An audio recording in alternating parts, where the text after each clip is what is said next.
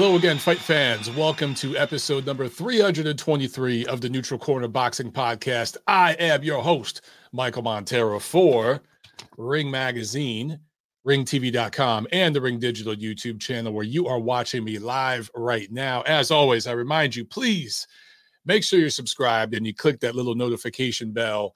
And uh, if you can't catch the live video every Monday, it's all good. You guys know where to catch the audio pod, which comes out on Tuesday. Anywhere that you listen to your podcast, wherever, whatever platform you prefer, just look up Montero On Boxing, the neutral corner. Boom, you'll find me. Make sure that you're following, leave ratings, reviews, all that good stuff, because that is how we spread the word about this show. We don't do ads here, uh, we spread the word organically.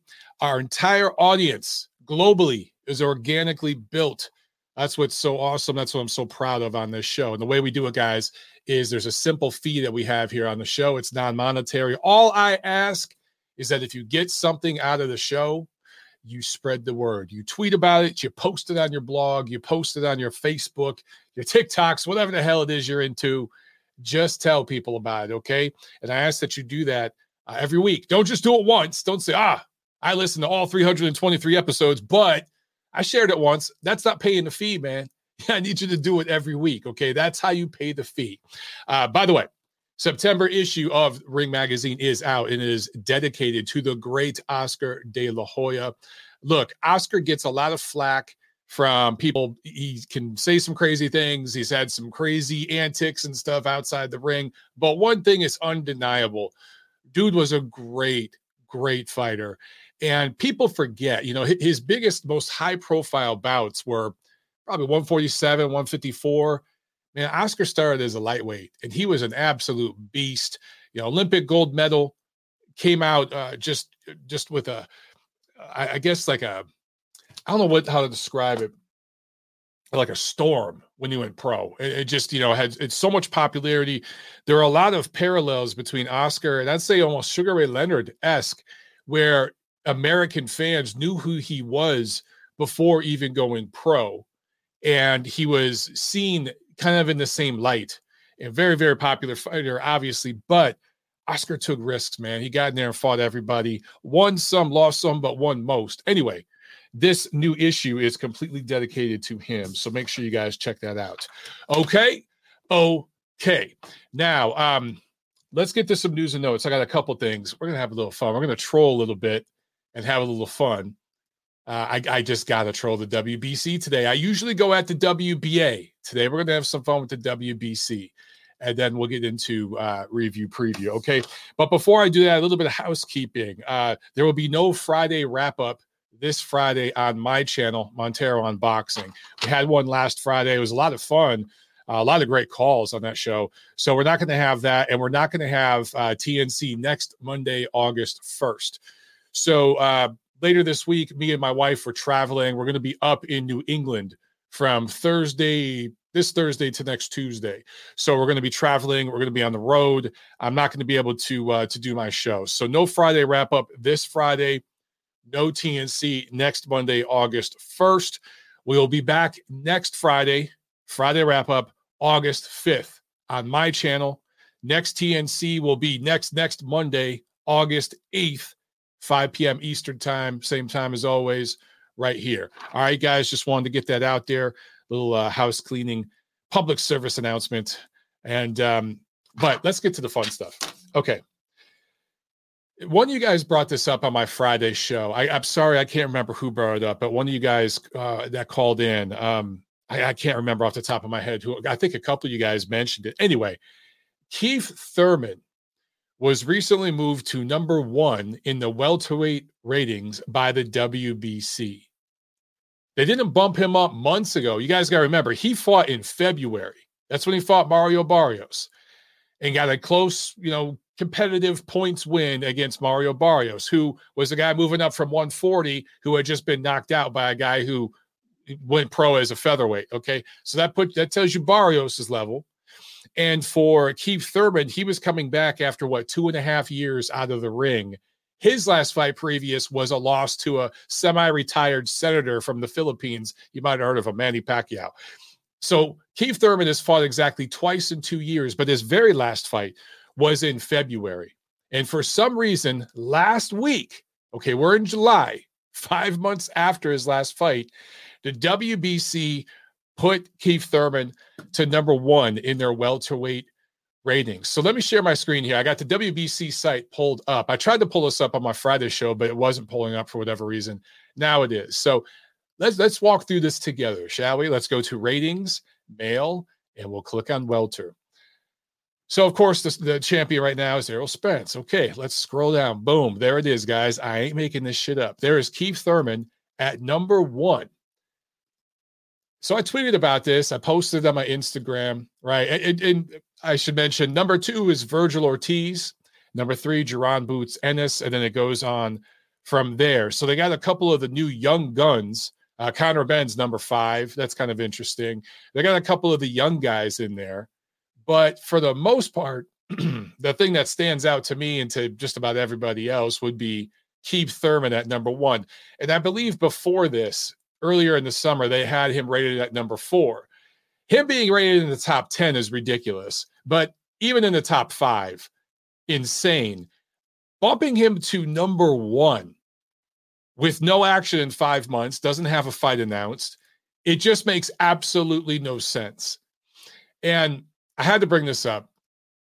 Uh, I, I, I tweeted about this. Uh, Thurman again. I, I just mentioned he fought twice in three years. Right, he's fought five times in six years.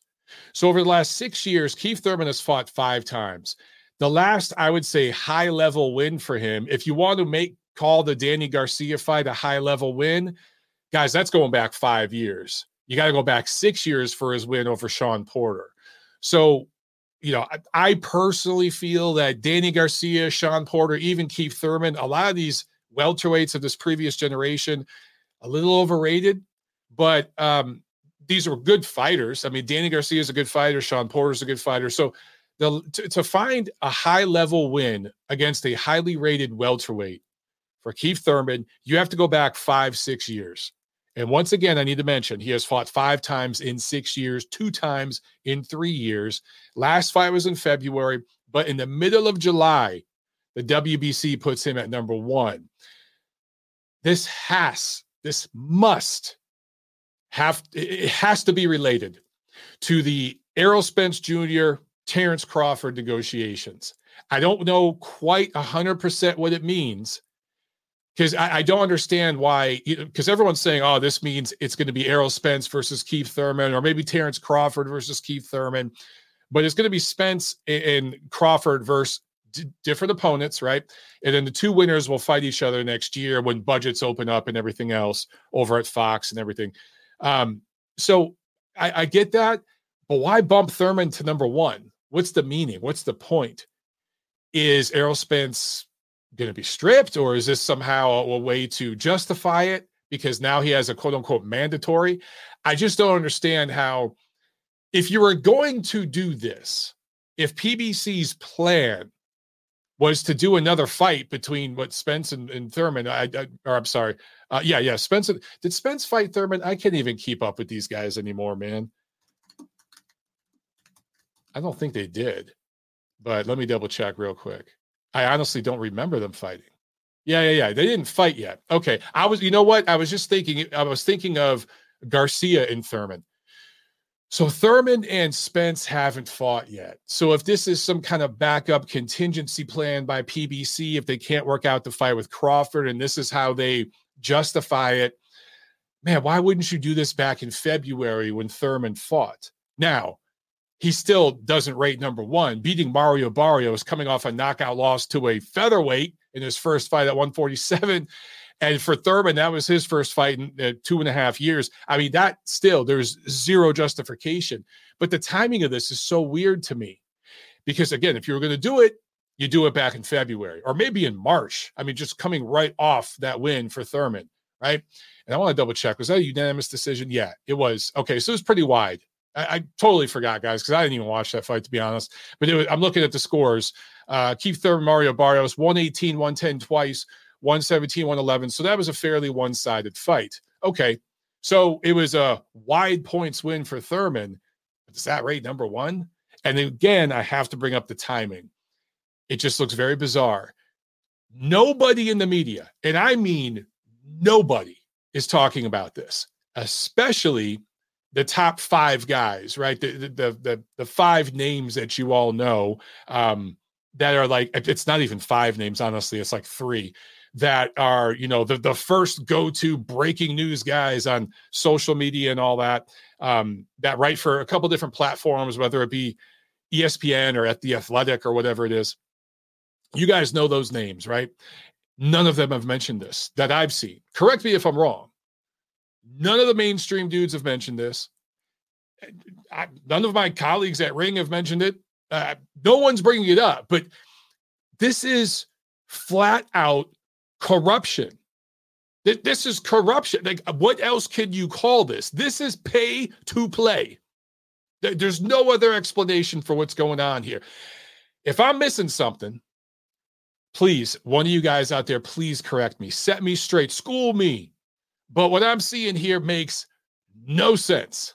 Literally zero sense.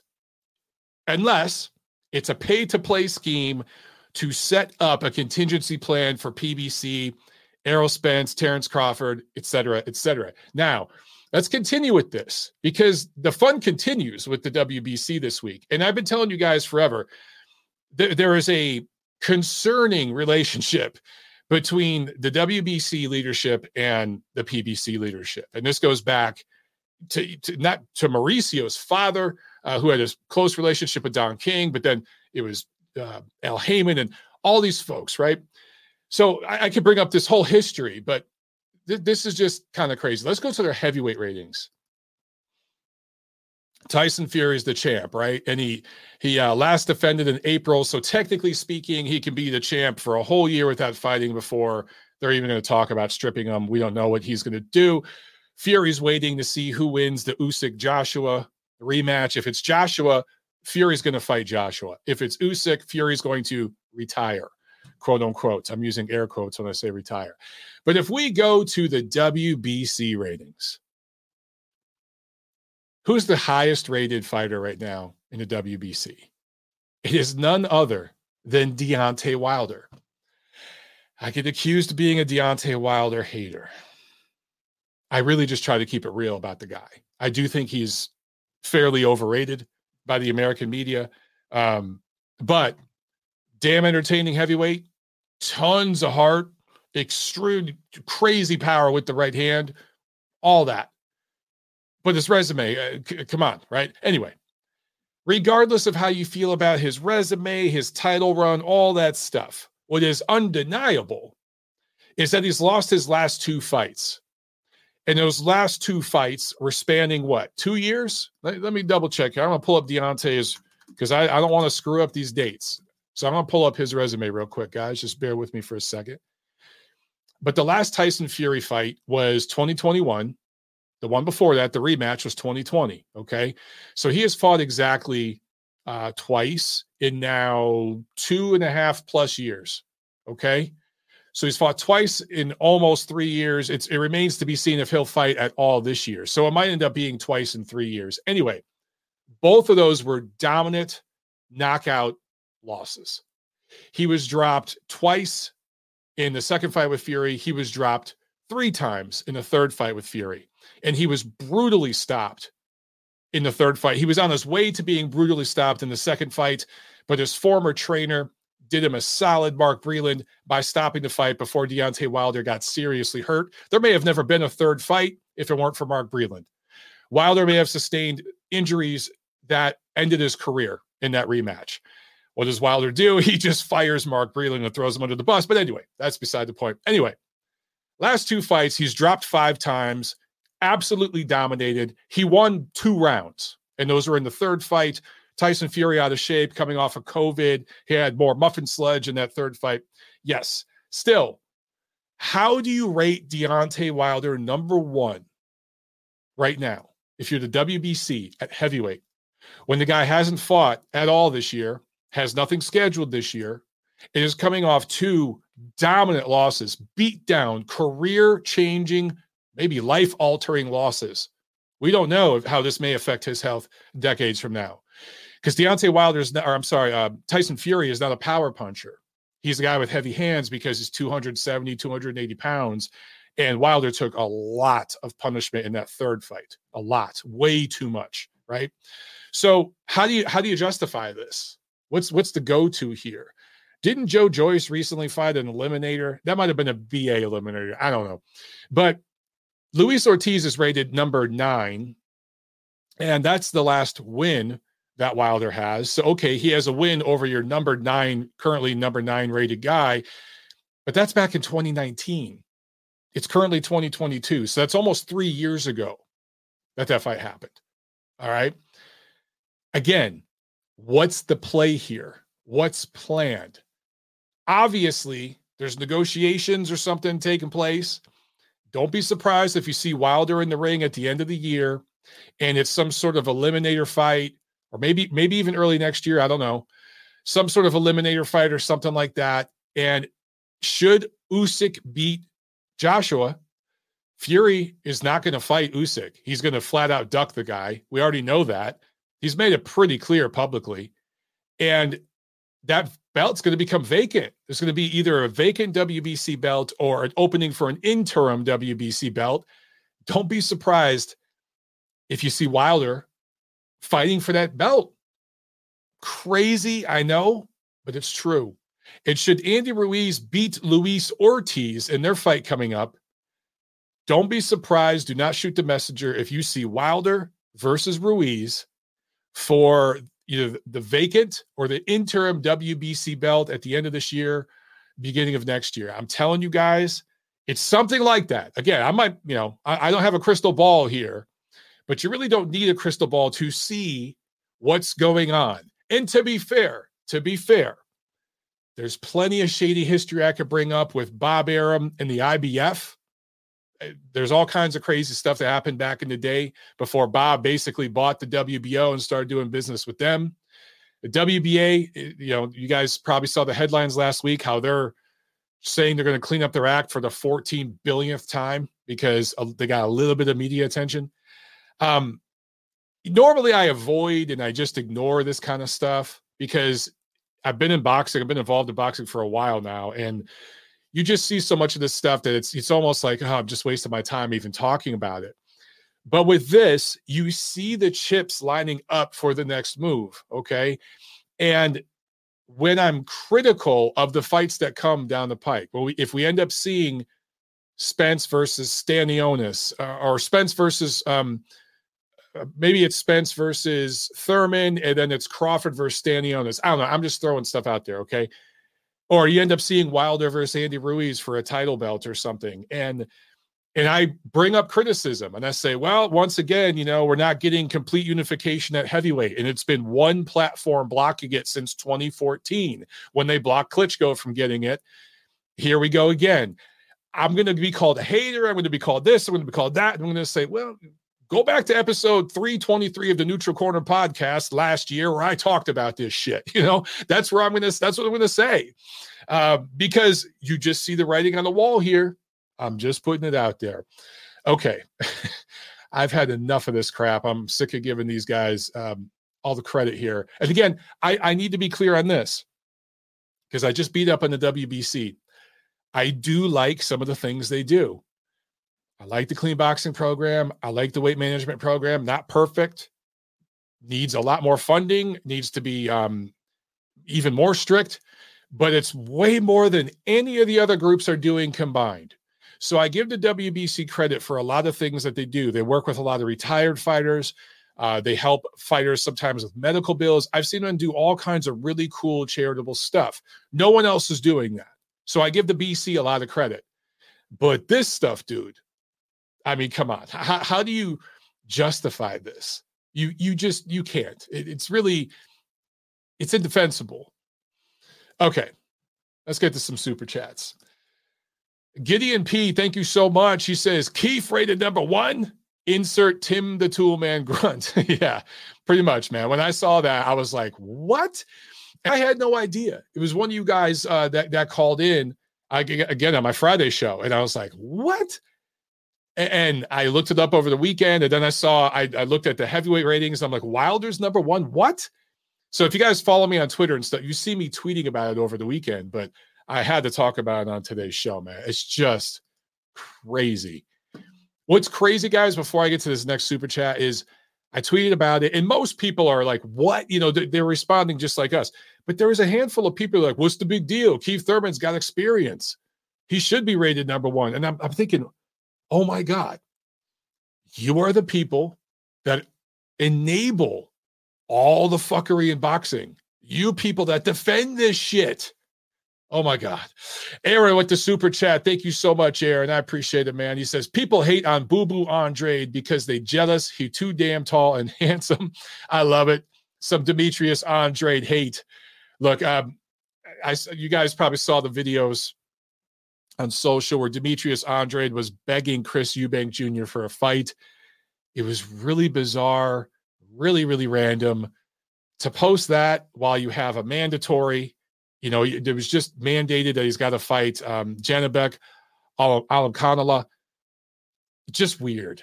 And it, it, just the the wheels have completely fallen off over there on Team Andre. Let's see what happens. Taurine Falk with the super chat. Thank you so much, Taurine. He says, Keith, number one after a loss. Deontay, number one after two consecutive losses. We be crooks, moving above and beyond their criminal element. I hear you, brother. WBC, we be crooks. I do have to say, Keith technically coming off a win because he beat Mario Barrios, but I hear what you're saying. Coming off a loss against the last top highly rated fighter that he faced. Um, there's just there is zero, literally zero justification for having either of those fighters ranked, in my opinion, in the top five right now. Um, for Wilder, it's not just the two losses, it's that we don't know if he's ever going to fight again, right? Nothing's announced. So to me, I, I'm not saying completely drop him, but there's at least four or five other heavyweights that have fought since then that you could probably rate above him. And what I hate about the sanctioning bodies is because Alexander Usyk has all the other belts, the WBC doesn't rate him at heavyweight. Let me double check that. But yeah, you know what? Let me share my screen again because I want to show this to you guys. This this is what I hate about the sanctioning groups. Uh, one, just one of the things, but their ratings, right? So you look here at the the ratings for the WBC. This is their heavyweight top ten. You don't see Alexander Usyk in the ratings. He should be. He is no less than the second best heavyweight in the world. You don't see Anthony Joshua in these ratings. He should be. He is no less than the third best heavyweight in the world right now. Neither of those guys are here. Why? Because Usyk has the other belts and Joshua's about to fight for the other belts. And they're with a rival promoter because the WBC is almost exclusively working with PBC. Not only, but if you look at their ratings, a lot of the guys that they rate are PBC guys. Um, and it, it, again, it's the WBO, same way with Bob Arum, top rank, you know, to be fair. But I just wish, and I could go up and down every division and, and show you examples of this I hate that. And that's why, you know, I just don't look at these ratings. I know a lot of you guys call in and want to talk about sanctioning body ratings. I normally avoid it because to me, so, so like ESPN's ratings are bought and paid for because they're they have an exclusive deal with top rank and like their news division, the people that they're hiring and working with now are not boxing people. It's more of a political agenda. They're pushing politics and stuff over there, right? So I don't even pay attention to ESPN for news at all, not just boxing, but any sport. So their ratings, I completely ignore it. Sometimes I just troll it on Twitter for fun. But that's pretty much how I look at all ratings. And if you look at Ring Magazine, we rate everybody. No, regardless of who you fight with, regardless of what belt you have, everybody's rated. And yes, we're owned by Golden Boy Promotions. Nobody at Golden Boy Promotions works at Ring. They don't influence our ratings. It's a completely separate entity. In fact, it's two different channels of payment and everything else. Like Golden Boy Promotions has their thing, Ring Magazine has their thing. So there's zero influence. Okay. And believe me, I've been involved in situations related to the ratings where I've seen things get really nasty and heated. And, you know, in other platforms where pressure is applied, uh, by people who want things changed, people give in. That doesn't happen with us. So I really, truly believe Ring Magazine has the best ratings out there. I truly, truly believe that. And I believe that before I got involved with the ring. But the, the biggest issue with these sanctioning organization ratings, they don't rate other champions. That's a problem. That's a real problem. Anyway. All right, let's see. Do we have any more? Yes, we do. Punch Drug Boxing. What's up, man? Thank you so much for the super chat. He says, God bless, brother. Thurman versus Barrios was an eliminator. I also believe that using Thurman to speed up Bud versus Spence negotiations, take it or leave it. Okay, two things. First, if Thurman versus Barrios was an eliminator, then why was Thurman rated number four before? Why did they bump him right now? I don't get that. So if it's an eliminator, that's fine. That's terrible. That makes absolutely no sense because Barrios was coming off a knockout loss. Thurman was coming off a loss, hadn't fought in two and a half years. Barrios had never fought at 147, was coming up from 140. So if that was truly an eliminator, and I don't know, I honestly don't know. I pretty much didn't really pay attention to that fight. But if it was, completely indefensible that that was an eliminator, just disgusting right? When you've got young talent like Vergil Ortiz, Jaron Ennis, other guys there who are, are deserving, I think, of a mandatory shot, at least a shot at an eliminator. That's what you sanction as an elimination fight. Just disgusting. Second, your second point if they're using Thurman right now, they're bumping him up to number one to light a fire under Errol Spence's ass, and maybe to light a fire under, under uh, Thurman, or I'm sorry, Crawford's ass, because they can say, hey, man, we can do this fight between Spence and Thurman. So you need to shorten your your purse demands, or we're going to just go forward with this fight. I get it. I get it. If it leads to a fight between Crawford and Spence this year, okay, I'm good with it. It's just why do we need to do all that fuckery and all that corruption and all that bullshit as part of negotiations for a fight? I thought the only hindrance for years, dude, for years, a large portion of the United States mainstream boxing press, okay, you guys, again, you know the names, you know the websites. They and an entire block of YouTubers and an entire platform, Fox, Showtime, and the PBC, were telling us the only thing getting in the way of a fight between Errol Spence and Terrence Crawford was Bob Arum because he's this evil old man, right? He's the devil. That hasn't been an issue all year because Terrence Crawford left Bob Arum. Not only that, he slapped a lawsuit against him, right? So if that was the only thing holding it up, why do we got to bribe the WBC five months after Keith Thurman's last fight off a 140 guy who got knocked out by a 126 guy coming off a knockout loss, coming off a two and a half year layoff to bump him up to number one in the middle of July? Why do we got to go to all that length just to motivate Crawford to sign the contract? Because I thought the only problem was Bob Arum. I'm just saying, dude. I'm just saying. A lot of mental gymnastics, a lot of double standards Okay. Well, we got another one here. Another one from Sam. Thank you so much, Sam. He says if Errol versus Bud don't happen and they both duck Ennis, I'm okay with Thurman versus either guy, no matter where he is ranked. So you're okay with Thurman fighting Errol Spence or Terrence Crawford on pay per view, Sam? You're okay with that? I understand that you're saying that's not a terrible fight. Listen, I would rather see Thurman fight Ennis or Ortiz. That's what I'd rather see on regular Fox. That's what we should be seeing is a fight like that. I'm kind of over Errol Spence and Terrence Crawford. I'm kind of at a point where I don't give a flying fuck. Both of them can go to hell at this point because they don't want to do the fight that everybody wants. Now, again, I will take all that back if they get it done and it happens in October, November, whatever. I'll take all that back. But I'm so over the bullshit the lies and the manipulation, all of it from both sides. I'm just over it. I don't know if I'd say I'm good with Thurman fighting either guy, especially when it's going to be on pay per view. I don't know about that, brother. Okay. Let us uh let's move on to the next subject, shall we? Let's go to this fight review. All right.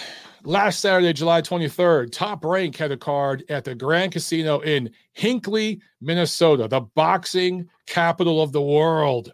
And this was broadcast on ESPN Plus. In the main event, minor upset because I really thought it was going to go the other way.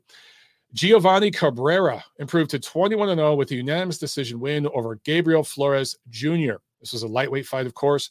Uh, all three scores 98 to 89 two knockdowns in the first round. So within the first minute of the first round, pretty much the first big punch that Cabrera landed, down goes Flores. Down he goes again. Now, to his credit, he got up and he fought back and he really did try to win. But it was so clear that he was just a step behind. Uh, he was in his head and he couldn't get anything done uh, of substance, man. According to CompuBox, Cabrera landed 189 total punches, landing 31% of them. Flores landed 57 punches in 10 rounds. Guys, that's less than six landed punches per round. These are lightweights, these are heavyweights. Where those punch stats, you don't love it, but it's kind of justifiable sometimes in a heavyweight fight because that's heavyweight boxing. But these are lightweights, dude. He landed less than six punches per round in a lightweight fight. He landed 17% of his punches. I'm not talking about 17% of the jab, 17% of all his punches. Cabrera landed 45% of his power punches, nearly half. Okay. So that's just to demonstrate how one sided this was. So, my question Look, no disrespect to Giovanni Cabrera. No disrespect. Uh, he's from Chicago, but he moved out to LA to, to get in the better gyms. Uh, there's a much, much better scene there where you're going to get better work. And um, he's working it with Freddie Roach and Wildcard Gym. He's improved as a fighter, still, still improving, but he was brought in as the opponent Top Rank specifically brought in a guy who's undefeated, got a nice, shiny, sparkling record, doesn't hit very hard, not going to hurt Flores. And what's the first thing this guy does? Hurts him and drops him twice. Now, once again, Flores could have bowed out right there. A lot of people would have. A lot of people would have phoned it in and found a way to just get out of that fight. He went the whole distance. So props to him. Okay. The kid does have some heart. I think some people are being too hard on him. But I remember we had we had Gabriel Flores Jr. on the show like two years ago, maybe, maybe it was two years ago. And he was being touted as a, as a potential superstar. He had Jay Prince, uh, top rank, he great management around him, all the right people. It is completely blown up. And I tweeted about it this week and I asked, you know, what can this this team do? because he's working with his father. His father in that corner, boy, he had no answers. It felt like he just didn't know what to do or say. And obviously, obviously, Flores needs a new trainer because his dad did tell him to do a couple technical things and Flores Jr. didn't do them. So so not only is Flores Sr. just I think out of his depth at this level, is a trainer, but he's not getting through to his son. It's just the connection isn't there anymore. It's not working.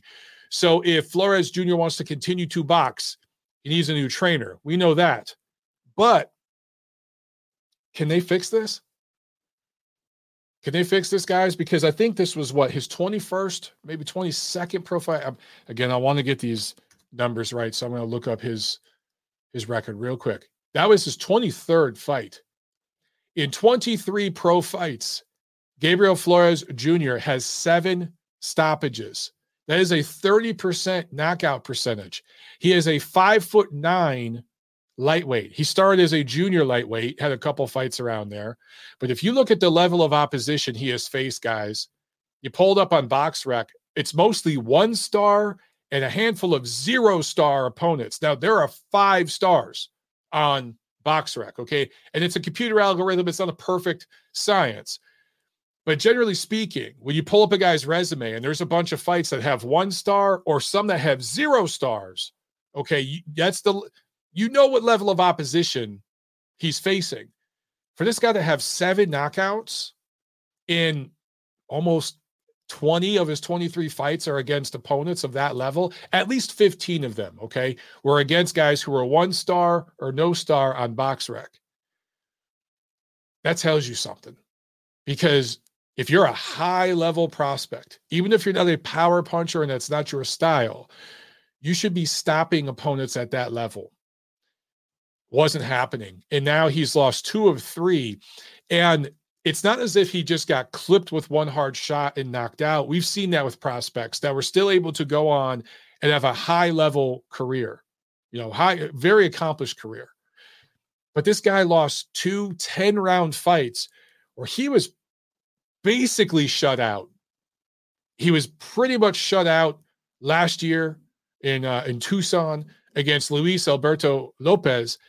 He was pretty much shut out against Giovanni Cabrera, who's not a hard puncher, and you know got dropped. And he he got wobbled several times after being dropped. Right, so being outboxed 20 rounds to zero against the level of opposition, and then there was a fight in between that earlier this year in Fresno, California, against Abraham Montoya. That was pretty much an even fight. That was another 10 rounder that was like five rounds each. He got the majority decision in that fight. But one judge, Steve Weisfeld, who's a good judge, had a draw. So check this out. If you go back to over the last year, Flores has had three fights. Each of them are 10 rounds. He's won about five of those 30 rounds, and he's not fighting top level opposition. So that to me is what's concerning about this. It's not that he lost. Again, you get caught with a hard punch, you get knocked out, you can rebound from that. But dude, winning five rounds out of your last 30 against this level of opposition, that's worrisome, dude.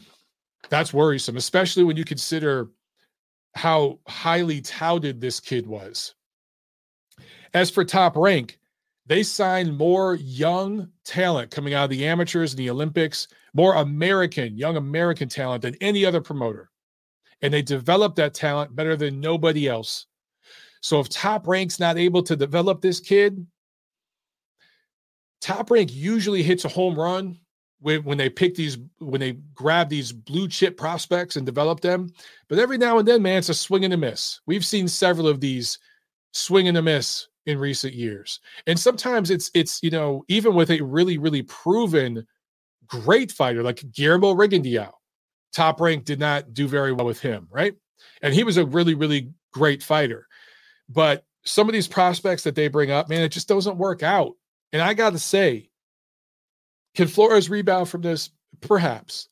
Um, but this is going to be hard, dude. This is going to be a really hard project because this is not a young Vladimir Klitschko being stopped by Ross Puritty and Corey Sanders. Um, you know, and by that time, Vlad had already like held a belt at one point and stuff, um, and then coming back, or a young Lennox Lewis being stopped a couple times, or even a young Amir Khan being stopped, and he was able to come back despite his chin issues and have a really, really solid career. This is being completely outboxed, right? So if you're being completely outboxed, as soon as you step up in class, you're going to start getting knocked the fuck out. That's what happens next. So I don't know, dude. I don't know. Now, look, in the main event, split decision win, Isaac Dogboe over Joet Gonzalez in a featherweight fight. This was also 10 rounds.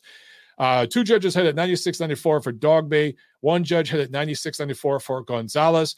It felt like Dogboe won the first half of the fight, and then Gonzalez won the second half of the fight. That's just kind of how it felt in terms of the output from either from both fighters and the rhythm of the fight. Uh, Dogboe is now 4 0 since his two consecutive losses to Navarrete. Uh, all four of these fights have been at 126, three of them really close decisions. So, am I ready to put Isaac Dogboe in the top 10 at featherweight or, you know, the elite level at featherweight and say he's ready for the, the top guys, the killers? No, I'm not. Um, so he's got four wins off that loss. But again, after those two losses, but he's moved up in weight. He is undersized at featherweight, and three of these four wins were really close fights where you got the feeling it could have went either way. Punch stats revealed just how close this fight was. Dogboe 190 out of 783. That's total punches, 39%. Gonzalez 197 out of 549. He landed 36%. So um Bay was uh more active. He threw more. But um Gonzalez didn't he wasn't quite as active. According to CompuBox, he threw like 200 less punches. Maybe that was the difference. Gonzalez also landed um, almost twice the body shots. He landed 69 body shots. Dogboe only 39. Jabs, uh, Dogboe landed 26 out of 352, only 7%. Gonzalez landed 35 out of 152, 23%. So Dogboe threw a lot of just flicking jabs, but less than 10% of them landed. So that's good activity, and it slowed down Gonzalez's attack at times. It kept him at bay. So it, there was some effectiveness to it. But um, you look at the punch numbers. Like this this fight really could have went either way. Flip a coin. Half of you guys will probably think Dogboe deserved it. Half will think Gonzalez deserved it. Um, but close fight, close fight. Okay, so um, a couple of upsets, man, because I really thought Gonzalez was going to win that fight.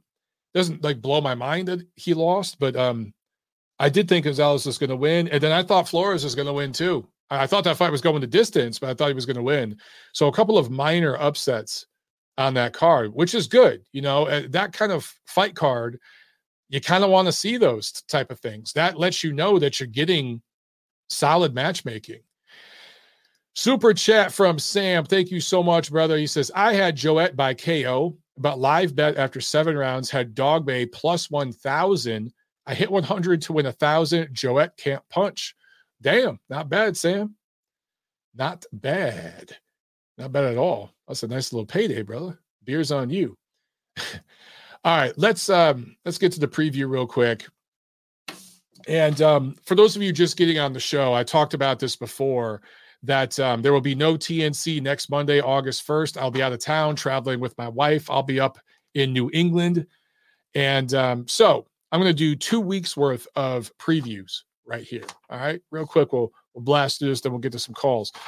Uh, this Saturday, July 30th, it is the return of Danny Swift Garcia going up against Jose Benavidez Jr. 12 rounds, junior middleweights, 154. It's going to be very interesting seeing Danny Garcia at 154 because he was a small welterweight. He's going to be a really small junior middleweight. This is at the Barclays Center in Brooklyn, New York. TGB Promotions Showtime for Danny Garcia. This will be his first fight since losing to Errol Spence back in 2020. So this is another guy who hasn't fought like like two years, and uh, he's never defeated an elite level welterweight. He moved up in 2014 after being the man at 140, the legitimate champion at 140 when he beat Matthysse. He fought, Danny Garcia did on that Mayweather Canelo pay per view. The co main was Matthysse versus Garcia, and that was for undisputed at 140. And Garcia won that fight pretty handedly. I want to say I remember him dropping Matthysse. Don't quote me on that, but I think he did.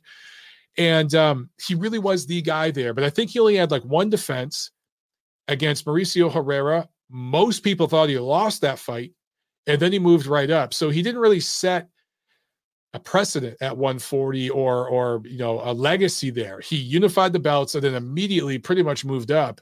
And again, you could argue he lost that fight to Herrera. Many people felt that way.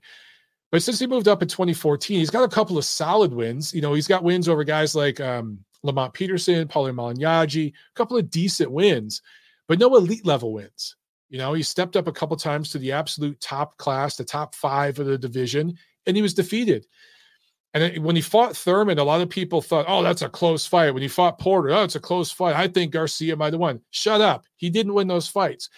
Were they close? Were they competitive? Sure. But Garcia lost those fights, man. No shame in that, by the way. Nothing wrong with it. But when they talk about Danny Garcia as a Hall of Famer, and I think you guys saw the interview a week or so ago where he said, Yeah, I'm a Hall of Famer. Right now, if I retire, I'm in the Hall of Fame. Absolutely not. Absolutely not. Now, if somehow he has this resurgence and he goes on to win a legitimate world title at 154, perhaps we're having a different discussion. But right now, there's an undisputed champ at 154. So unless he goes up and fights Jermell Charlo if he should he beat Benavidez, and I think he will, probably by stoppage. Should he fight next year? Fight Jermell Charlo. Remember, Charlo is going to fight Tim Tszyu, right?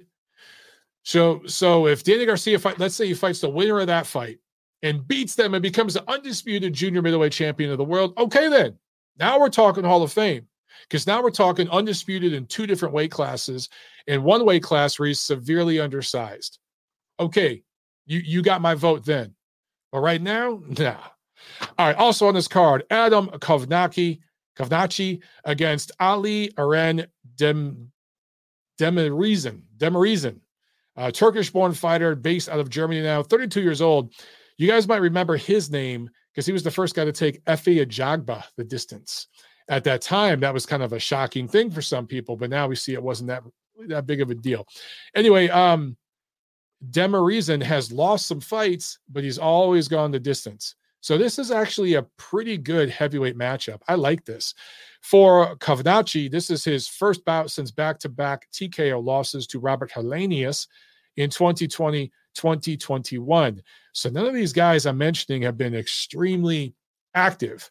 But um, anyway, I'm, I'm, I'm interested in this fight. I think it's a, a solid heavyweight matchup. Also on this card, Gary Antoine Russell, 15 and 0 with 15 knockouts going up against Rances Barthelemy, 10 rounds, 140 pounds. This is really good matchmaking by PBC. Really, really good matchmaking. That's normally not their strong suit. But uh, Barthelemy started his career at 130. He has a career knockout percentage of 46%. He is undersized and not a strong puncher at 140, but he's a tough guy a lot of experience who will go rounds, likely go the distance, maybe deep into this fight, loses by TKO or something. Perfect matchmaking by PBC here for Gary Antoine Russell. Get him in there against a guy who really can't punch, but is very experienced and will give him a solid push.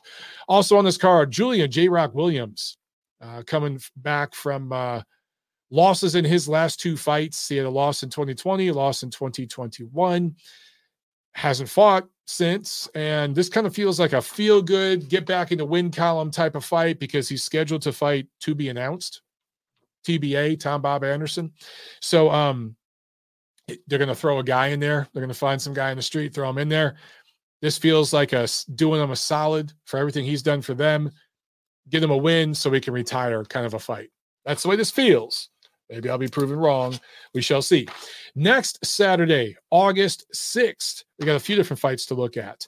In Belfast, Northern Ireland, uh, ESPN Plus picked this up.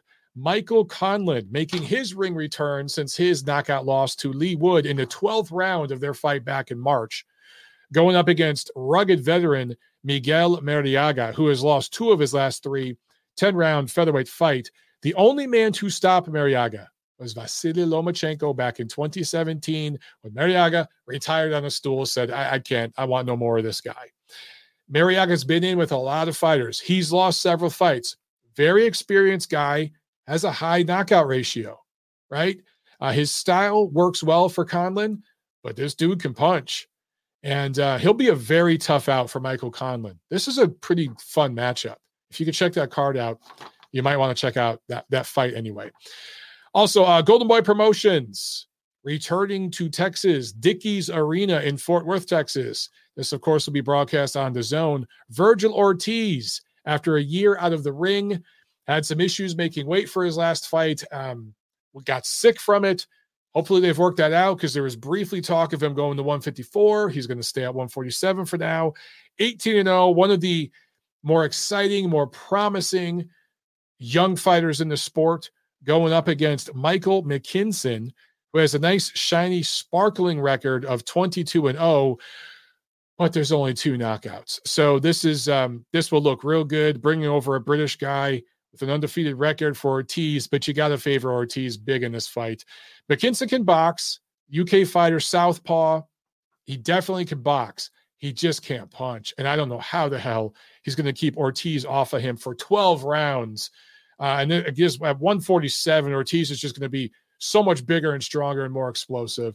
Um, but anytime Ortiz is fighting, I want to see it. And um, should be a good crowd for him there in Fort Worth, Texas. And then Madison Square Garden in New York, New York, Showtime pay per view. It is Jake Paul versus Hasim Rahman Jr., 10 rounds, cruiserweights. So, when this fight first got announced, remember he was supposed to fight Tyson Fury's cousin, Tommy Fury. He wanted none of this fight. He found a way out of it, which says a lot about him. Hasim Rahman jumps at the chance, right? He's going to get a good payday here. But he's a big guy, and they're going to get him down to cruiserweight. I want to look up Hasim Rahman's resume real quick because I want to give you guys some of the weights that he's come in at for recent fights. Because uh, he fought in the amateurs under 200, but his entire career, I mean, his pro debut is at 234. Next fight, 233. First several fights, 230s, 220s. He's been as light as 211 as a pro. That was back in 2018. He has been as heavy as 269 as a pro. That was last year, dude. I don't know if I believe that number. 269? He according to his resume, he went from 231 in February 2020 to 269 in February 2021. Now, there was COVID in between all of that, global pandemic, lockdowns. Maybe that had something to do with it. He worked his way back down to 224 uh, last June, and then 215 last August. Was 224 for his last fight this April against James Morrison and was knocked out in the fifth round. He was winning that fight four rounds to zero before that fifth round and then just got caught with a hard shot. Some people didn't like the stoppage. Anyway, the fact that this fight is at cruiserweight, okay, I'm looking here. Rahman Jr. went pro five years ago in 2017, so he hasn't weighed. Uh, he hasn't weighed under 200 pounds in more than five years. Um, also, his knockout percentage is 46%. He has six stoppages in 13 pro fights. When you look at the level of opposition he has faced, it's mostly zero star opponents a few one star opponents. And against that level of opposition, as a big heavyweight, he has six knockouts in 13 fights. So he's not a very hard punching fighter uh, as, as a as a professional heavyweight boxer. Let's see if I can see any of his amateur fights on here, who he fought. Yeah, they don't have a whole lot of details, uh, but mixed results as an amateur at least the, the fights that are um, listed. So, all things considered, guys, I know on paper a lot of people think that Jake Paul is going to get absolutely crushed in this fight. I'm telling you right now, apparently there's a rehydration clause where Rahman can't gain that much weight after he weighs in at cruiserweight. He can't rehydrate that much. If Jake Paul can survive the first four or five rounds of this fight, he can win this fight. I'm telling you, he can win it. Um, that'll be interesting to see for sure. Also on this card, Amanda Serrano defending her unified featherweight belts against Brenda Carbajal out of Argentina. This is a complete showcase fight for Amanda Serrano. This woman has no business being in the ring with her. She's going to win and win big, probably by stoppage. I have to admit, this is a little disappointing for me. I understand that Serrano has two featherweight belts she last defended them, I think, a year ago. So she has to defend them to keep them. I get it. If that's what you're doing here and that's the move, I get it. If you're if this is stay busy, make a little money, get back in the win column, I get it. So long as we get the rematch with Katie Taylor next. If she handles business against Carbajal, which I fully expect, and then we get a rematch between Taylor and Serrano, let's say in November, December, this is all good. In fact, it's a smart play. So, my personal belief is that Serrano did everything she could do in that fight with Taylor, and it just quite wasn't enough. And the only reason Taylor really got caught and why the fight was so close on the cards is because Taylor got stupid and got lazy and, and brawled a little bit with a bigger, stronger fighter and got caught and got really badly hurt. It was out of it for a few rounds. I expect Taylor to fight better in the rematch. I don't really think Serrano can do anything more than she already did. I think deep down inside, her team knows this, and that's why they're going this route. That's what it says to me. Maybe I'm wrong. Wouldn't be the first time. Also on this card, Brandon Lee, undefeated 140 pound prospect. He's also been on the show. Going up against Will Madera, who lost the first time he stepped up Uh, he fought Felix Verdejo in 2020 and was stopped in one round. So this is a complete showcase fight for Brandon Lee. And this question was brought up on my Friday show. When is Brandon Lee going to step up? It is time. This guy had hundreds of amateur fights. He's had over 20 pro fights now. His opponents are zero star, one star level opponents. Time to bump up that opposition, guys. He's ready for it. Okay. Let me uh, see if I missed any super chats. I think we just missed one here, and it's from Sam. Thank you so much, Sam. He says, Mike, could you lose 25 pounds in three weeks and go to 175? Dude, at this age, absolutely not. When I was 18, I weighed 177 in the Marines. I could get down to 177 because I was a toothpick. And, you know, we were running and jogging and um, marching all day, dude. So, so uh, you didn't, you ate a lot, but you were constantly moving and stuff like that. You didn't eat that much, honestly. So since then, I've put on a lot of muscle. You know, I've, I've spent a lot of time in the gym. I've worked very hard to put on muscle. And right now, getting down to 200 would be a chore. You know, I could do it and I could, you know, it would just take some discipline for a few months. 175, nah, no way in hell. 200 would be it, brother. Uh, Derek Williamson asking, is there testing for the Paul Rahman fight? Not to my knowledge at all. Not to my knowledge. Michael Mendiola says we need to stop covering any and all fights associated with any of these YouTube dorks. I feel you, brother. I feel you. I got to say, Jake Paul slowly winning me over, though. Um, him stepping up and fighting an actual boxer in what his sixth pro fight or something like that is pretty impressive to me. But him helping get the deal done between Taylor and Serrano, that was a big one for me. That was a big one for me. So he's winning me over slowly but surely. But do I consider him a legitimate boxer? Let's see, man. If he goes in there and handles work against Hasim Rahman Jr., okay, I, hey, Tommy Fury didn't want to fight him. So if Tommy Fury doesn't want to fight you, hmm, hmm, maybe there's something to this. All right, let's jump to these phones real quick. It looks like we got Thad on the line. What's up, Thad? How you doing, brother? Hey, Mike. Great show as always. Thanks, Love man. the uh, the initial rant in the very beginning, which is kind of like the focal point of my call, because a lot of the journalists in the sport they don't want to cover you know what's really going on behind the scenes in the WBC. And the reason, as a fan, I'm concerned is because it cheats the fans of fights that should be made. It cheats us of seeing Vergil Ortiz, Jaron Ennis, Danny Onis be getting their shots at the titles that they've earned, uh, shots that they've earned at the welterweight division, which you alluded to earlier has been a little bit watered down and overrated with the quality of fighters that are that have been overrated, with the Danny Garcias of the world, Shawn Porters, and so on and so forth, and the Keith Thurman. And we see Thurman ranked number one, and it's only because of collusion and corruption to do the bidding of Al Haymon, just like they've done the bidding of Don King. And if you remember from a movie, it was the Great White Hype, I think it was called, or something like that. It was yep. a funny movie. Damon Wayans, it was racist, but it was funny as hell. Samuel Jackson, yeah, of course. It, it was it was a it was a spoof off of Tyson McNeeley. Yep. and uh, it was brilliantly done.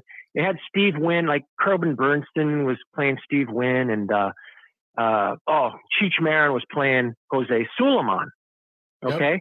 and then of course you had uh, Don King played by um, well, it was a spoof off of it. They weren't original characters; they were like you know made up characters, but that's who they really were.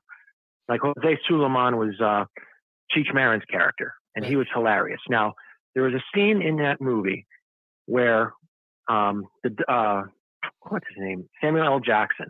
He was called the Sultan, but really he was Don King, and he he wanted this uh, amateur that beat Tyson's character, uh, Damon Wayans, in the amateurs because they had no one else to fight, and they wanted to sell um, a white fighter, and they knew that would make money.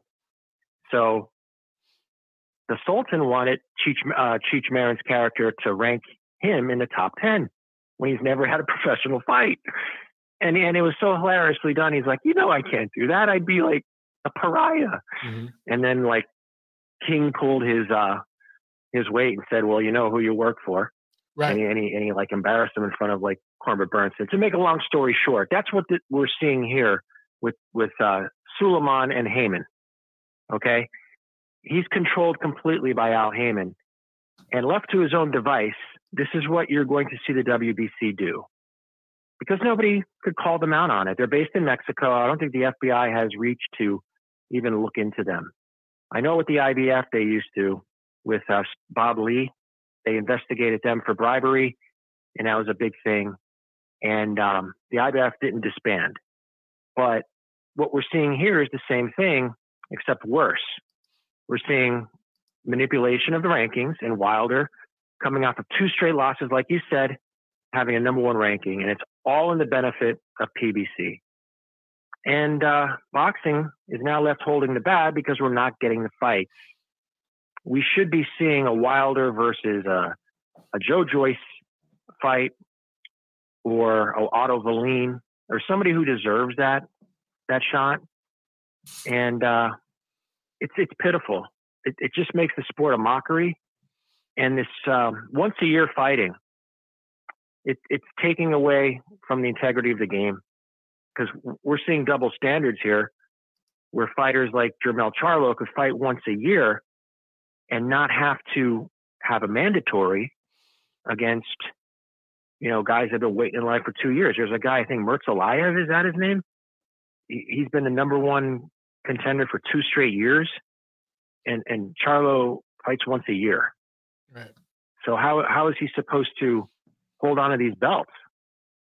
And, and and they're allowing that, you know. And if there wasn't such double standards, then you know you can't complain. But Mike, I mean, the uh, the media they have to do their due diligence because just like in politics in America, where the media is supposed to be the fourth branch of government to hold corruption accountable, you know, we're not seeing it.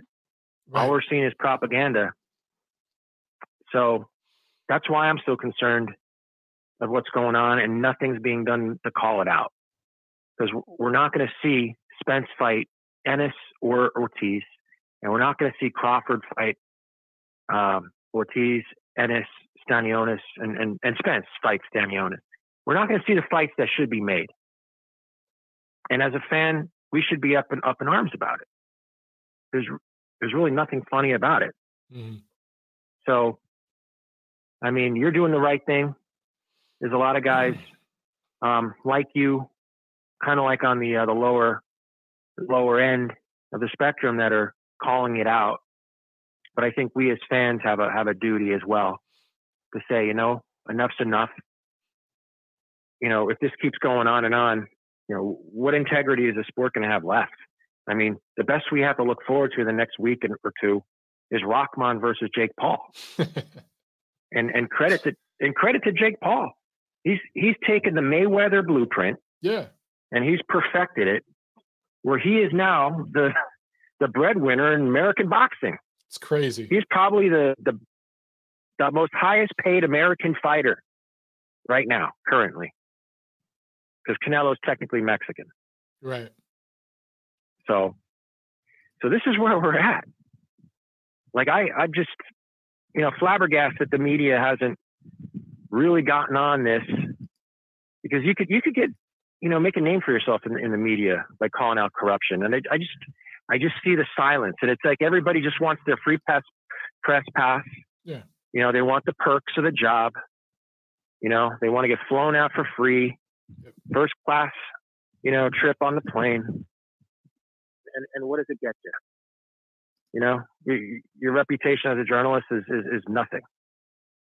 Okay. So everybody out there in the media who's listening, do your damn job, step it up.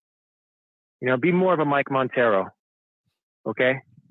And, uh, because we, we deserve better.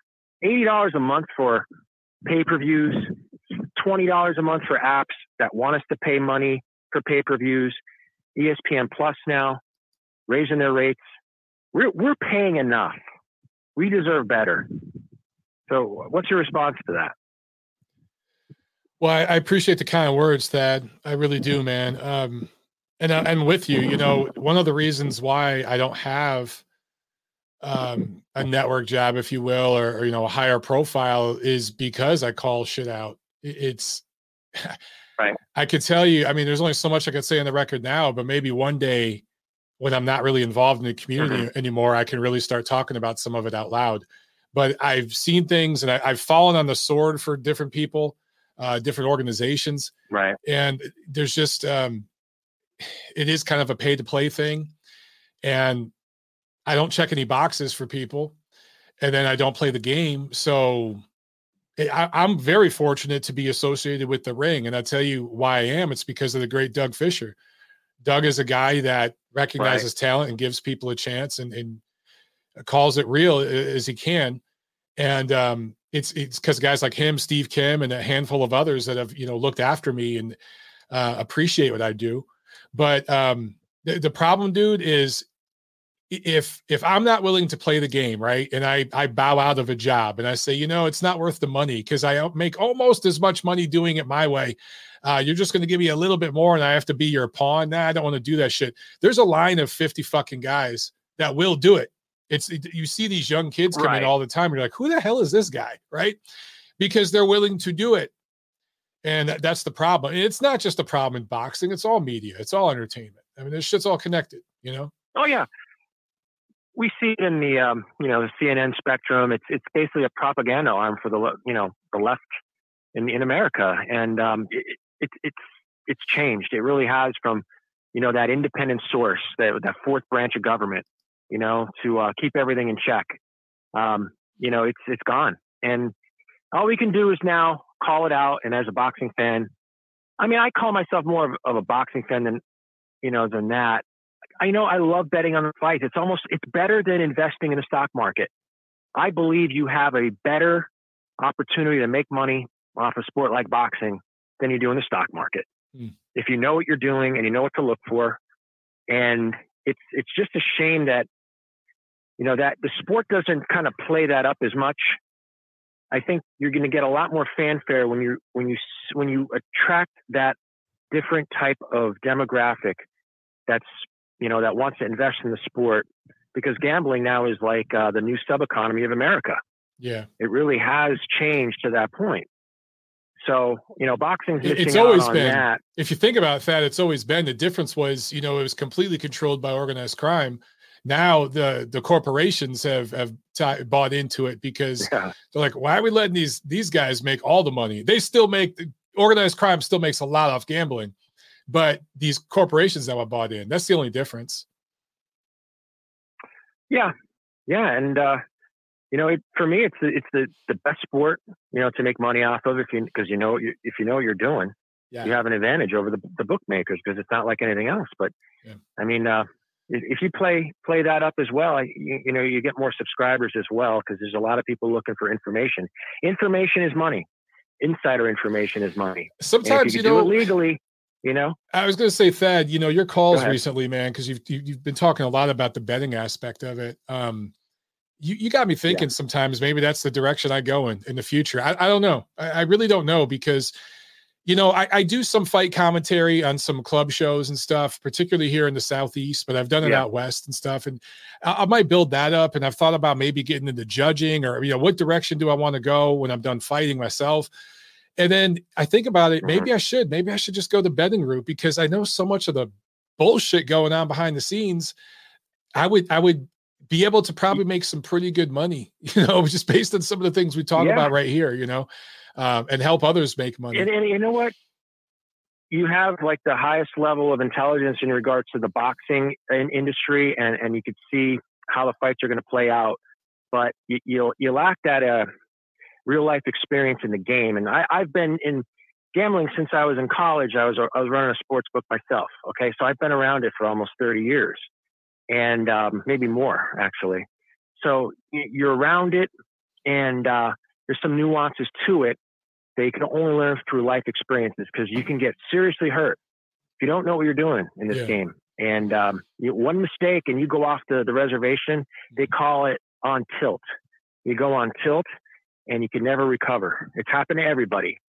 And um, that's why you have to have, you know, the right mindset to, to and, and bankroll. You have to have a bankroll. You cannot have any kind of play unless you already have money that you can afford to lose. Mm. a lot of guys bet with bookies that, that are, that's on credit, and you get down in a hole. You don't have the money to pay, then then that's where the trouble starts. Yeah, I know that. Game. And that's when the law enforcement get involved. I grew up around that. I grew up around that shit. I got uncles and cousins. And yeah, I got stories on that side of it. Yeah. and and law enforcement, you know, they're they they they're on they're onto it because they're like, well, we want to take out these bookies that are hurting people. Um, but when it's legal and it's online, which it is now, you could pretty much find a gambling casino or online site pretty much anywhere in America. Mm-hmm. So now, you know, it's the Wild West. It's almost like the gold rush. Now is the platform for people, you know, with with with inside info to get involved and, and take advantage. Mm-hmm. Because just like boxing is um, cannibalizing itself with the crappy rankings and you know the you know what we're seeing with the WBC and WBA they're taking their own so why not somebody else? Why not somebody else get what's coming to them? And it's it's a great forum on online to hear other people's opinions and we share a lot of good information here. You know I wish I was able to call in last week. I could have you know gave a few pearls on what I found out about the fights coming up. Mm. That last weekend, and Flores, he was he was actually an underdog. He wasn't the favorite. Oh, he really? Called it a, uh, an upset, but okay. Yeah, no, Flores was a, was an underdog. Yeah, he was. It was a slight underdog. You had to you had to pay money to take his opponent, but um, yeah, he was not the favorite. And uh, Joet Gonzalez, he was a slight favorite, minus two fifty. And let me just say, Joet Gonzalez, it's your own fault you lost that fight because you didn't go for the knockout. You didn't press the action. And and and Mike, what's up with the featherweights and lightweights and all these smaller guys refusing to throw punches? Yeah, yeah. Triple G hit Canelo 240 times in one fight and 230 times in the other fight. And these guys, these lightweight guys, featherweights are hitting each other 100 times. Yeah. Devin Haney won a fight landing like 109 punches. Are you crazy? I was I was talking Andrew about earlier. Landed Flores landed 57 punches in that fight. And he, these are lightweights. That's, that's, crazy. Yeah. Yeah. Meldrick Taylor used to land 57 punches around. He threw 100 oh, yeah. punches around in his prime. Yeah. Okay. And and Andrew Golota landed over 400 pound punches in the second Riddick Bowe fight. Do you believe that? A heavyweight. He landed over 400 punches in that fight. I remember I Joe, Joe Calzaghe landed over a thousand punches uh, uh, Jeff Lacy. It's crazy. The stats oh, are just my insane. God. Yeah. I remember that fight. I watched it in my friend's restaurant, and oh my God, what a see! That was a different time, and guys let their hands go. It wasn't even. It wasn't that long ago. You know, like it, I, I, it's it's crazy, man. I, everyone's it's so protective, and I get it you know, I, I, get it, but something like you said, especially with those little guys, you gotta let your damn hands go. You got, you know, man. Seriously, yeah. you're not heavyweights. I mean, geez, it, right? You know what there should be, Mike? Maybe you could lobby for this at Ring. Maybe there should be a minimum punch, uh, punch count to actually win a round. Maybe you have to throw or land a certain amount of like an arbitrary number at each weight class to be qualified to win a round. Because sometimes you're seeing a guy land eight punches in a round and getting credit for the win? No, it should be if, if both fighters don't land the the equivalent amount of what's required, it should be an even round and then move on. Maybe they'll force fighters to fight because now we have this defensive minded bullshit. You know that that fighters like Haney has adopted from guys like Mayweather and, and Zahir Raheem and all those guys in the past that used to stink out the joints. Now it's like a regular occurrence. All right, this has to stop not only from a fan's point of view, but geez, how the hell can you win a fight when you're when you're landing minimal punches at, at, a, at a weight where you don't have any power? It's it's beyond ridiculous. So maybe there should be a change in the rules, you know, to force guys to fight and, and, and just get away from this defensive mindset. If you want to play defense, go play soccer. Okay, go kick a ball. The real box. Dino Wells in the chat says uh, fighters want to look too pretty these days. I think I think that's what it is. I think um, these guys want to look yeah, pretty. They don't want thing. to get hit. There's also, but but that there's a lot of fans out there. If they see a fighter get hit, they think, "Oh, this guy sucks." Man, you're going to get hit. It's boxing, and there's plenty of the best fighters in the history of the sport that got hit in fights. You could get hit and come back and win.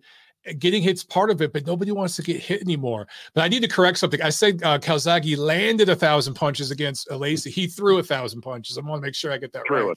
But he landed three, four hundred yeah, punches in that fight. Um, but just him, right? That, a super middleweight throwing a thousand punches, you know, in a twelve round. I think of. that was a title unification. I think. Um, yeah, that's unheard of. You know. So anyway, um, what, what else you got, Thad? Yeah. We've been going for almost twenty minutes, bro. So. Oh my God! Thank you for the time, but I'll just leave you with this. You know, and, and again, it's generational to generation. And uh, in the 1920s, you saw Jack Dempsey. He used to uh, cover his face with a resin that, like a bark resin that you get from trees, to toughen up his skin so he can get hit and not get cut. Because he was a fighter, he knew he was going to get hit. He had to take punches to deliver punches. Right. Maybe that mindset needs to be adopted today, and we'll start seeing you know, some fighters actually, you know, become superstars and, and attract some of those fans that are watching Jake Paul. All right. And start watching some real fights, mm. real world class opposition. Because let me tell you, tell you guys, guys like Jake Paul are stealing your money. They're taking it from your own table and children. Okay. And you're left holding the bag. Mm. So get, you know, you better change. So that's all I got to say, Mike. Uh, you know, thank you for the uh, the 20 minutes and sorry for going over. It's all good, you know, man. It's all good, and, man. Uh, it's good good stuff today, brother. Appreciate it, man. Thank you. Have all a good right, one. There he goes, guys. Um, I want to get to one comment here uh, related to Thad because Michael Mendiola uh, did, didn't like um, Thad's take on the Jake Paul thing. Um, Mike Mike says, uh, "Did Thad just say the best we have is Jake Paul? Dear Lord, only a casual would say that." So so Mike, um, I don't think that's what Thad was saying. I think he with what Thad was saying is that in terms of commercial box office appeal, you can make an argument that south of Deontay Wilder, right? Because we don't know if he's ever going to fight again. Um, the guy that is bringing in the most eyes with casual fans and doing the biggest numbers overall with casual fans, it might be Jake Paul. Now, we got to see because maybe it was a little fad his first few fights because they did big numbers. He had one pay per view, I think the tr- one on Triller that did over a million buys. Apparently, that's what re- was reported. I can't verify this obviously, but that's what was reported. But I think his his last one did not do very well. So it could have been that it was like a fad and now it's fading. But the dude has done. If just look at the dude's social media traffic, and I, I tell you guys, a year ago Okay. If you were to Google Hasim Rahman, if you just were to type in Hasim R A H, Hasim Rahman Senior's name would pull up. I did a little experiment today and I typed in H A S I M space R A H, and the first name that popped up, Hasim Rahman Jr., not his father, who was the legit heavyweight champion of the world. Briefly, it was brief, but he was the champ. Junior's name auto filled in my Google search before Senior's name. And that is 100% because of Jake Paul. So there is an effect happening here. I think that's what Thad was getting to, Mike. I don't think he was saying he's the best young fighter in America. I mean, obviously, that's not what, what he was saying. But you can you can you can't really deny that the guy it has started to make a mark the thing I give him credit for more than anything else, and again, was that Taylor Serrano fight, getting that done. Let's see what happens with this Rahman fight. Okay, back to the phones. We're, we're only going to take a couple more here, guys. Um, we got 901. I think this is Memphis, Tennessee on the show. What's up? How you doing? you know, I think it's Memphis too. But uh, hey, Mike. How you doing, man? This is Ceylon. Ceylon. Hey, um, hey, how you doing? Uh, back in Memphis. I'm missing Jersey already. Um, Danny Garcia was never uh, undisputed. He had two of the belts. Oh, and, uh, I can't remember who had. Can't remember who had the other two. I know uh, Lamont Peterson uh, won two of them from Khan, tested positive, and was stripped of one of them, but got to keep one. I think he got to keep the IBF when he uh, tested positive. Damn, you're right, dude. I'm just looking. Yeah, when he beat yeah. Batiste, that was for the WBC and WBA. I'm sorry, guys. Thank you for correcting me on that, Ceylon. Hey, no sweat. Um, also, I you mentioned something earlier, and I'd like to. I'm curious. I'd like to hear an explanation for it. Why on earth would PBC, PBC ever sacrifice Thurman to uh, uh, Vergil Ortiz when they've got a, enough up and comers? They could offer him to uh, to Boots Ennis, who's not a PBC fighter officially, but he fights only on PBC cards, only PBC fighters, and he's even headlined a PBC card. So, you know, unofficially, he he is, and uh, so why not sacrifice him to Boots Ennis instead, or um, you know, let let uh, Spence beat the dog piss out of him uh, instead of fighting Crawford. So that's my question: Why would why would PBC let Thurman take his whooping from uh, Ortiz. I get what you're saying from from a business point of view. I completely understand, but see, to me, this is where the sanctioning organizations are supposed to come in and force the promoters to do the right thing instead of working with the promoters and doing their bidding. So let's say that the number one guy in the P, in the WBC right now is Ennis, and the number two guy was Ortiz and the WBC mandated those two fight to become the mandatory. That is what a sanctioning organization should be doing. We should see the WBC say, fuck Golden Boy, fuck Top Rank, fuck PBC. These are the two guys that got to fight to fight the main man. That's what used to happen. But now what you see increasingly, brother, is you see the promoters, and it's not that this didn't happen back in the day. I mean, uh, Don Sulaiman Sr., right? Not Mauricio. Mauricio's dad he took so much money from Don King in the 80s. It's not even funny, and the 90s. Um, so it's been happening, but it's happening I mean, the, now at a global level. It's just different now. Well, I mean, WBO is commonly known as Warren Boxing Organization outside the U.S. So, yeah, yeah, nothing new about and it. it's we're Bob's organization here in the U.S. Right, uh, and then Bob was committing yeah, fraud yeah. with the IBF back in the day, so Bob's no angel here either. Again, it's nothing new. The difference now is it seems like every major promotion has their own sanctioning body to work with. There's there's just zero justification for Thurman being number one. Zero. Oh, none whatsoever. Yeah, it's just it's it's, it's, it's silly stuff. Right. But um, you know, there we're we're we're there's zero justification for Timothy Bradley, Manny Pacquiao three as well. uh, so yeah. you know, there there there there seems to be a um, it's almost like the entire business of boxing colludes to irritate the people who care, the fans. like, yeah. Boy. Mike, I'm enjoying your show today. Thank you so much, sir. Thank you, man. It's, it's good to hear from you, Ceylon. It's been a while, man. yeah, it's been a while. All right, buddy. Take care. All right, you too, man. All right, let's um Make sure I didn't miss anything here in the chat. Mitch Pryor says, I'm crazy. I am. I think Thurman can beat these guys.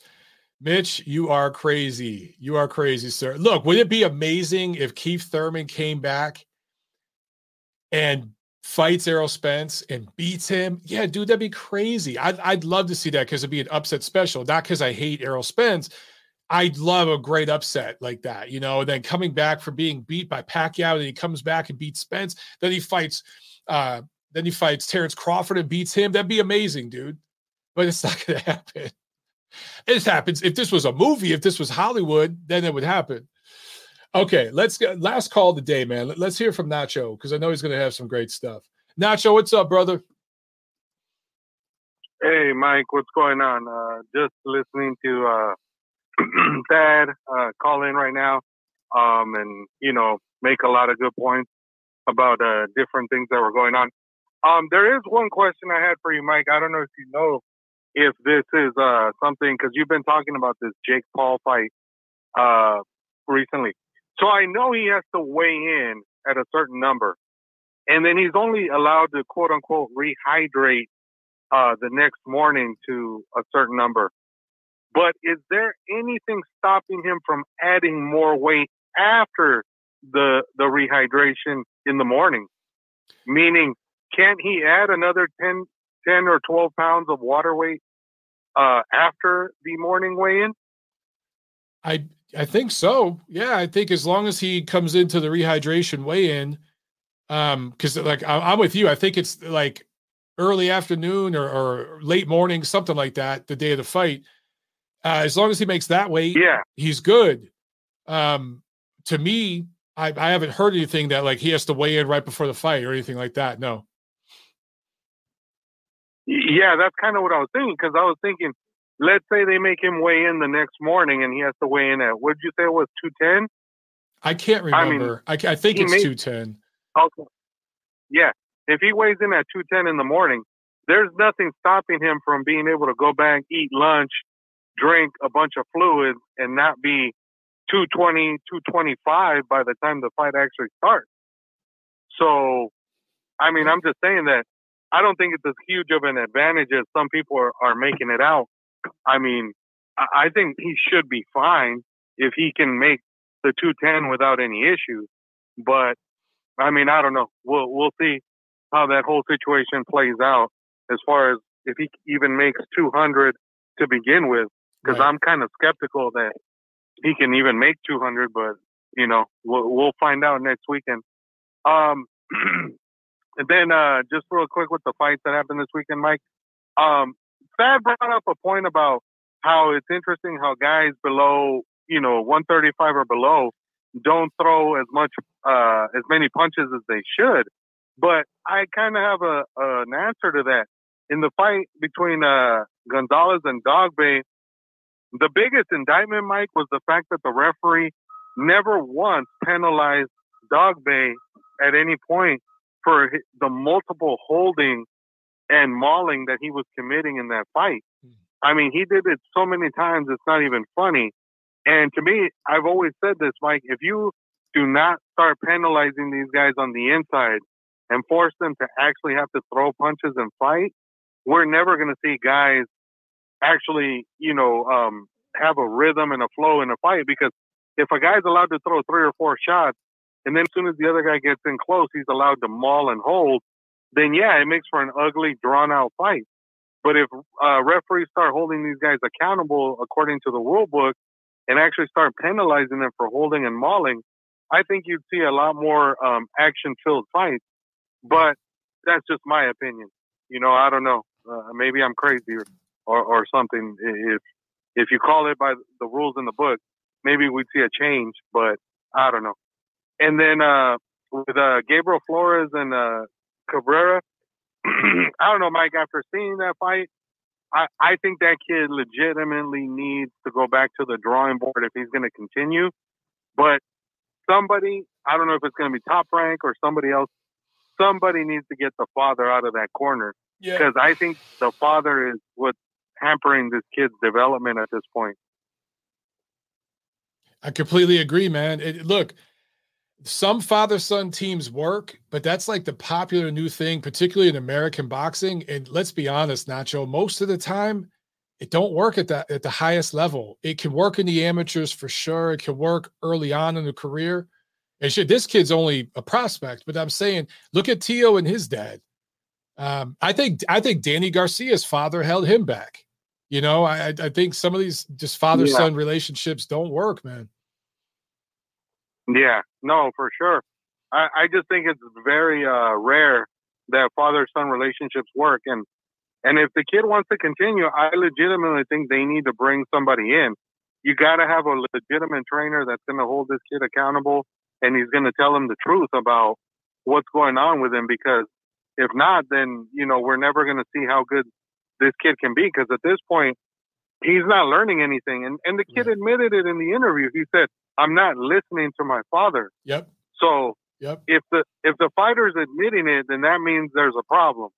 And in order to fix that problem, you're gonna have to bring in somebody who the kid will listen to.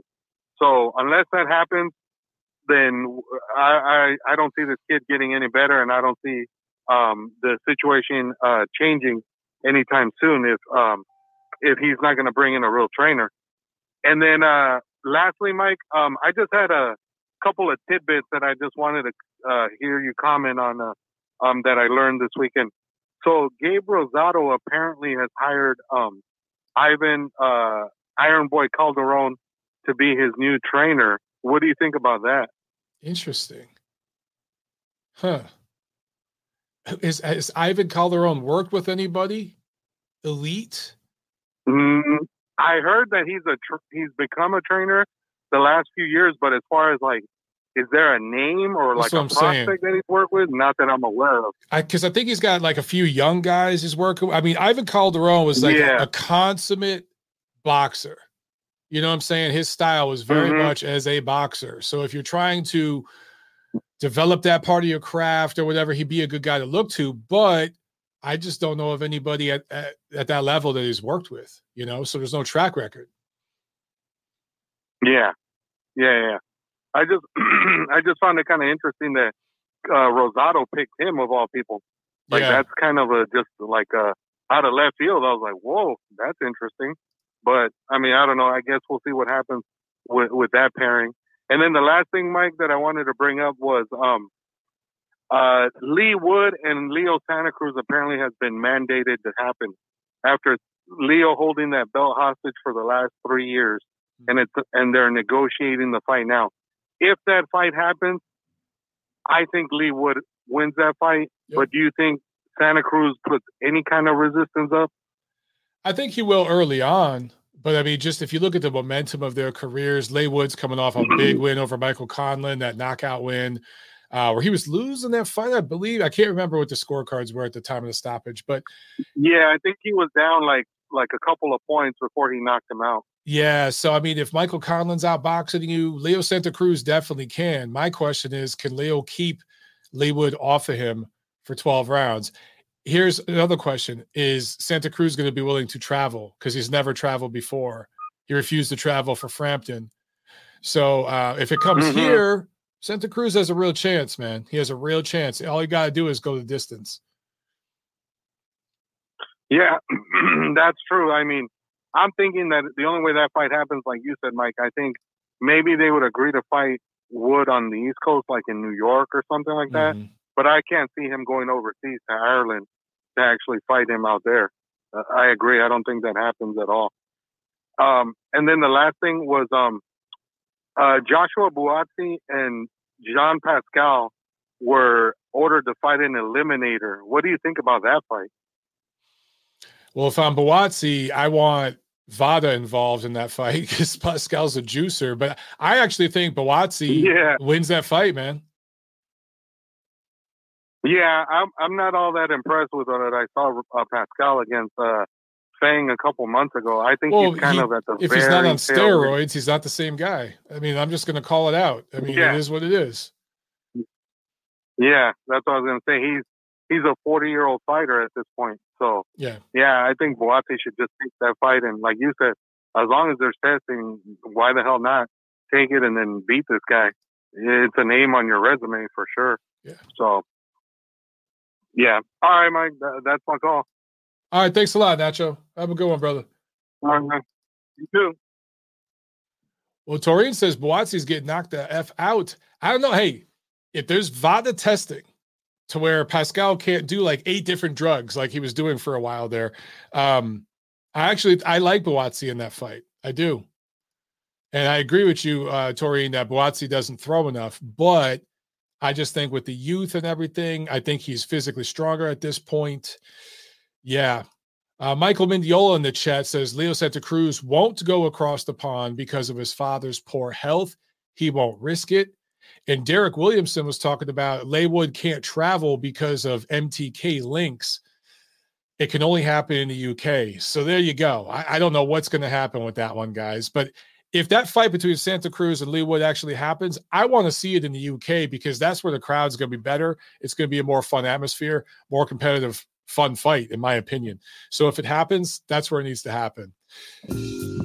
All right. Good show. Good calls. Reminder, guys no Friday wrap up on my channel. Um, this Friday, no TNC next Monday. We'll be back for the Friday wrap up on my channel next Friday. All right. I saw a couple new people on the chat today. Make sure you subscribe and make sure you get over to my channel, Montero On Boxing, and subscribe there. All right, guys, have a great week. Enjoy the fights this weekend.